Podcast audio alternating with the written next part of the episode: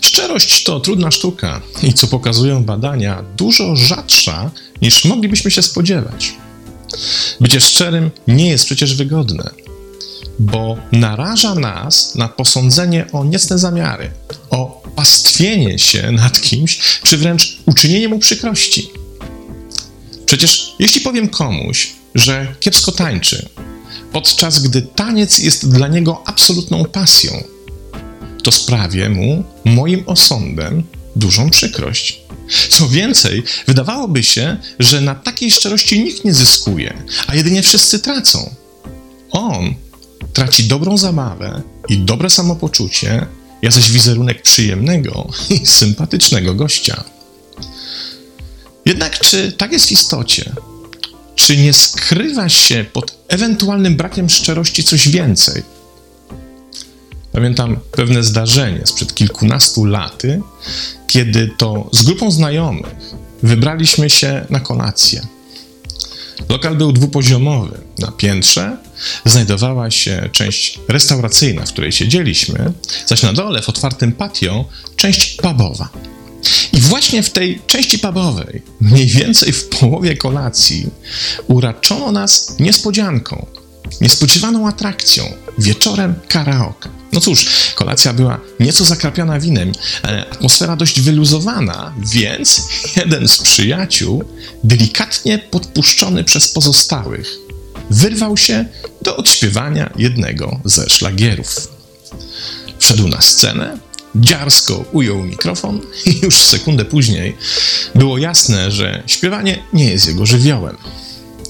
Kiedy ten katastrofalny spektakl, pełen nietrafionych, pomylonych dźwięków się zakończył, znajomy usłyszał oczywiście na sali standardowe, ale raczej nienachalne oklaski, po czym wrócił do naszego stolika i omiótł towarzystwo triumfującym wzrokiem, w oczekiwaniu na aplauz.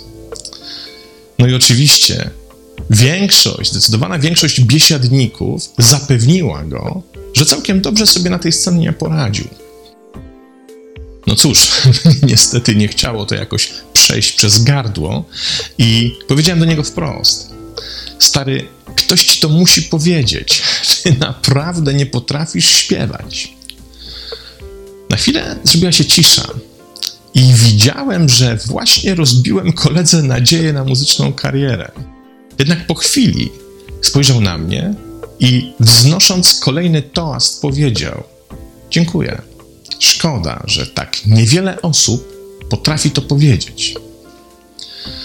Czasem trzeba powiedzieć prawdę, nawet jeśli jest niewygodna i co tu dużo mówić, bardzo nie pasuje do aktualnie w danym towarzystwie panującej atmosfery.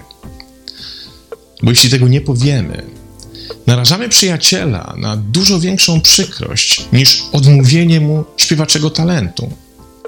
Narażamy go bowiem na to, że następnym razem tym chętniej będzie chciał demonstrować swoje umiejętności wokalne, a cała reszta towarzystwa będzie miała jego kosztem i dodatkowo za jego plecami niezły ubaw. Postawmy się przez chwilę w takiej sytuacji. Oto wybieram się w dobrej wierze na przyjęcie. W pewnym momencie ktoś z towarzystwa zadaje mi pytanie na temat, który mnie osobiście interesuje. Dajmy na to, pyta o motocykle. Ja zaczynam z zapałem obrazowo i oczywiście wyczerpująco opowiadać, a publiczność tak naprawdę ledwo utrzymuje powagę, bo przecież to niezły ubaw tak kogoś wkręcić, kto teraz swymi opowieściami będzie zabawiał towarzystwo przez resztę wieczoru. Potem jest kolejna impreza i kolejna, i na każdej z nich towarzystwo umawia się, kto tego dnia i w jaki sposób ma mnie odpuścić, żebym znowu zapomniawszy o całym świecie i oczywiście z wypiekami na twarzy opowiadał o motocyklach, psychosocjologii czy jakiejkolwiek innej swojej pasji. I to wyłącznie ku uciesze rozbawionego tłumu. Zdaje się, że nikt nie chciałby się znaleźć w takiej sytuacji, prawda? to sytuacja wypisz, wymaluj ze świetnej francuskiej komedii Kolacja dla Palantów, który to film, nawiasem mówiąc, polecam jako jedną z lepszych moim zdaniem szkół socjologicznych i psychologicznych razem wziętych. Zatem, jak widzimy, nieszczerość tylko pozornie oszczędza komuś przykrości. W rzeczywistości dostarcza jej w nadmiarze, ale z opóźnionym zapłonem. To na przykład sytuacja, w której przez ileś miesięcy opracowywania projektów nigdy o swej pracy nie słyszysz złego słowa. Zawsze jest to oklepywanie po plecach i potwierdzenie, że przecież wszystko jest ok. Po czym po dłuższym czasie orientujesz się, że żaden z tych projektów nie został wdrożony. A przecież ilekroć pytasz, czy efekt pracy spełnia oczekiwania, dostajesz twierdzącą odpowiedź. A mimo to tak naprawdę okazuje się, że cała Twoja praca szła na marne i nikt nie był na tyle szczery, by Cię o tym zawczasu poinformować. Przecież gdyby to było wiadomo wcześniej, mielibyśmy szansę dokonać jakiejś korekty, czy też jakiejś zmiany. Podobna sytuacja ma miejsce, kiedy w firmie nikt do Twojej pracy nie ma żadnych zastrzeżeń.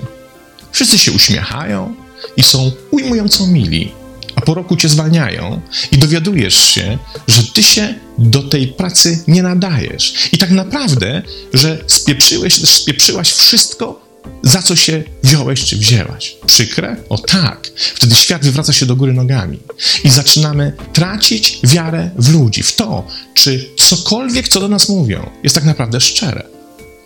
I tutaj najwyższy czas przywołać badania Roberta Feldmana z 2006 roku, przeprowadzone na jednym z amerykańskich uniwersytetów, które wykazały, że aż 60% osób nie jest w stanie w ciągu 10-minutowej rozmowy na dowolny temat ani razu nie skłamać.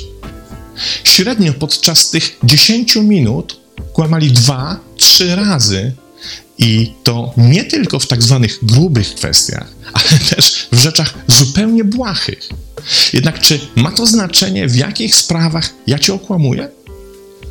Jeśli nawet w najmniejszych, to przecież rzuca to cień na całą moją narrację. Skoro skłamałem w drobnostce, to oznacza, że kłamstwo jest obecne w moim narracyjnym systemie, że na nie przyzwalam, że je akceptuję. Jeśli więc kłamię w kwestiach mało znaczących, to prędzej czy później nie zawaham się użyć kłamstwa w kwestii o wiele ważniejszej. Dlaczego zaś kłamstwo tak łatwo przychodzi tak wielkiej grupie ludzi? Feldman, podsumowując swoje badania, dość ciekawą podzielił się z nami swoją uwagą. Mówi, że skłamać jest po prostu łatwo. Przecież uczymy nasze dzieci uczciwości, ale jednocześnie mówimy im, że uprzejmie jest udawać, że podoba nam się urodzinowy prezent. W ten sposób, według Feldmana, uczymy je, że kłamstwo jest praktyczne i oszczędza nam wielu niewygodnych sytuacji. Niestety, kłamstwo ma również takie ciemne strony, z których często nie zdajemy sobie kompletnie sprawy.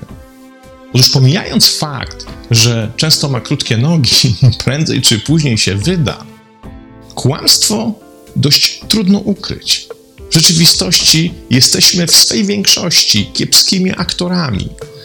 I często wystarczy się bacznie przyjrzeć, bacznie przyglądać danemu mówcy, by gdzieś instynktownie wyczuć fałsz w jego wypowiedzi. Dobitnie pokazały to kolejne badania.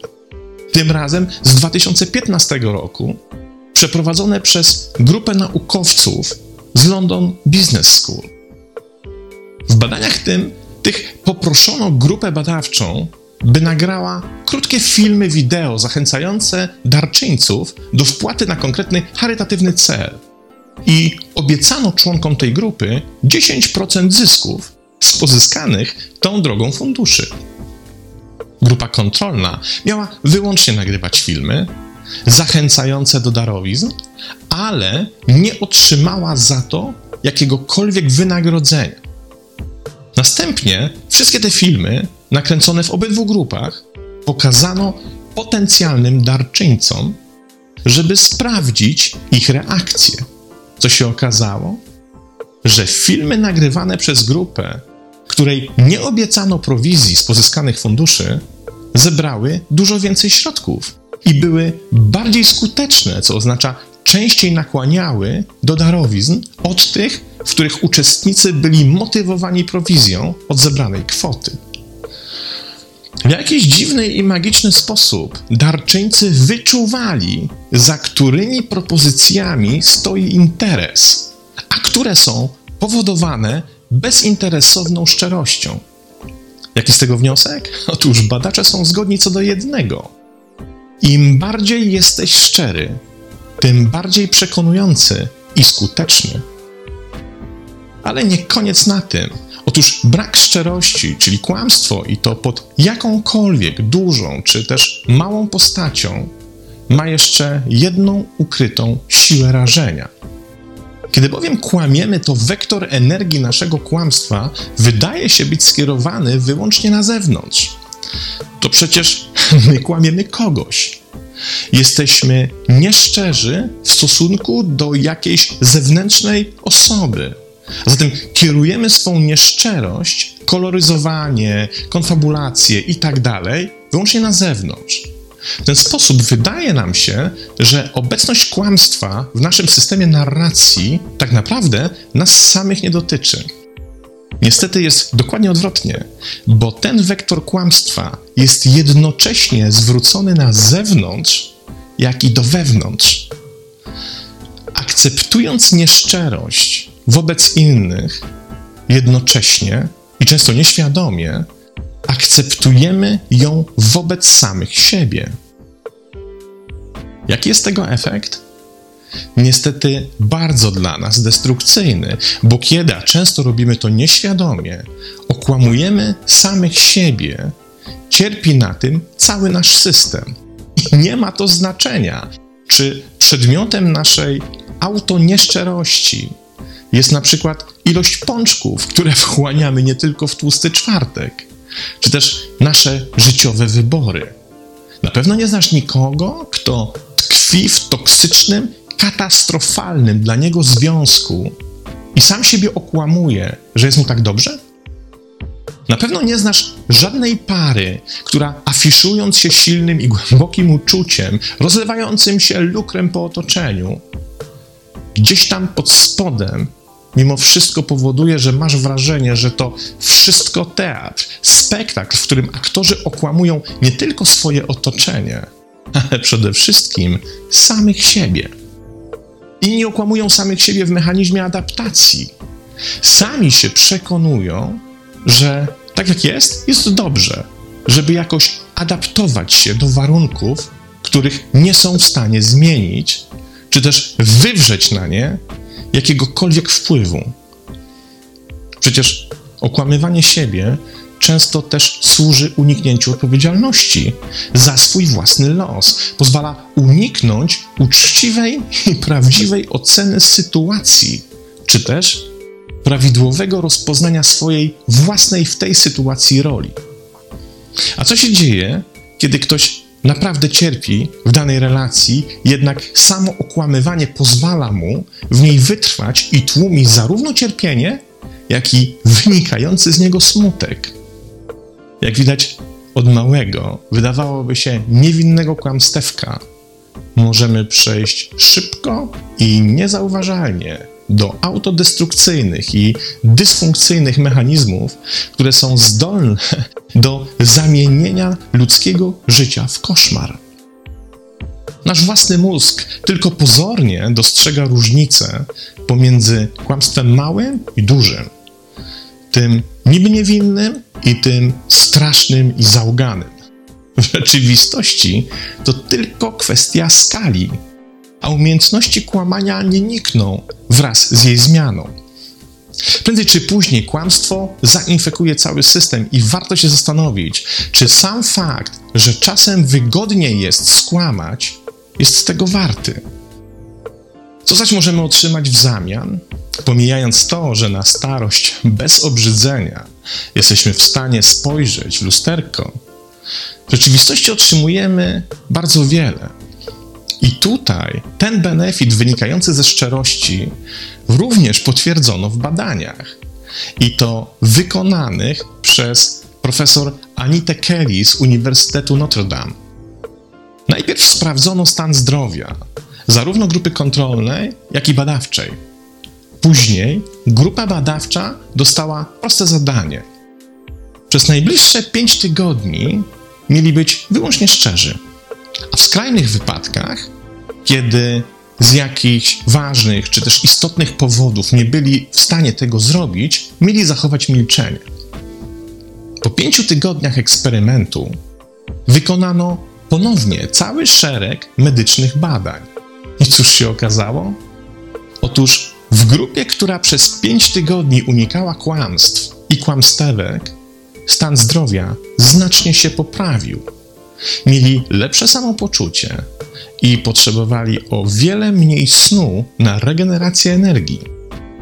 Ciekawe, prawda? Pozdrawiam.